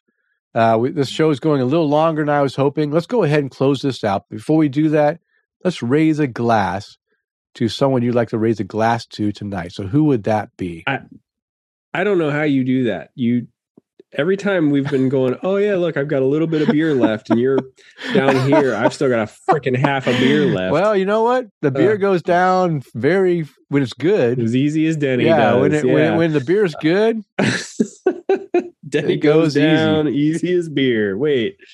All right. Well, I would love to raise a glass to, you know, one of my favorite adults in this world, it is going to be my dad's birthday when this the day that this show releases. He's going to be celebrating his 65th birthday. Wow, wow he's young. So dad, holy smokes, he's a young man. He is yeah. a young fella. Yeah. Damn. He started early. but uh, dad, cheers to you. Happy birthday. Cheers, I Rodney. and cheers to many cheers. more. Cheers. Denny, this is this is unusual. This is very weird to me because I got my notes in today and well, I just I you, you didn't. Well, yeah. You know what? It's going out the Johan Halberg. Cheers to you, yes. Johan. I made a decision. I wasn't ready, but uh, you are getting toasted tonight with the Patreon toast. I I spent so much time writing up the beer brew buzz, and I was hoping I was going to get home early tonight to finish up some. I didn't. If you noticed, I didn't do the the beer the beer uh, terminology segment because I didn't have time to get it set up. Um, but oh well. But hey, to you, Johan Halberg, thank you for your patronage. Uh, right into the show. Let us know how you're doing. Uh, let us know what beers you're brewing and, and what new cool gear you have and and uh, what your plans are to opening your own commercial brewery in Sweden. Love to hear mm-hmm, it. Mm-hmm. And of course, being a former serviceman, I want to raise my glass and thank all those who have served and are currently serving in the U.S. military services, protecting our freedoms. Thank you for your service, and please return home safe to your families very soon. We don't have a sponsor. Chris is working on finding a new sponsor, but you can find the beers and links to the articles mentioned in the show in the show notes located on the show post at tapthecraft.com. And if you'd like to follow us on social media, I can be found on Twitter, Instagram, and Untappd at Loose Screw. And Chris, how can our listeners follow you? Um, so I'm gonna hop on Twitter and talk to your troll as uh, Chris underscore McKenzie 82, or you can find me on Untappd and Instagram at mck1345. But don't forget, you can always interact with us on everything social at Tap the Craft. All right, it is last call. It's time to bring the show to a close. We want to thank you for downloading and listening. We ask you to please, please tell a friend, and of course subscribe on your favorite podcast app. And as a reminder, we release a new show every two weeks. Now go out there and spread the good word of craft beer. Cheers. Cheers.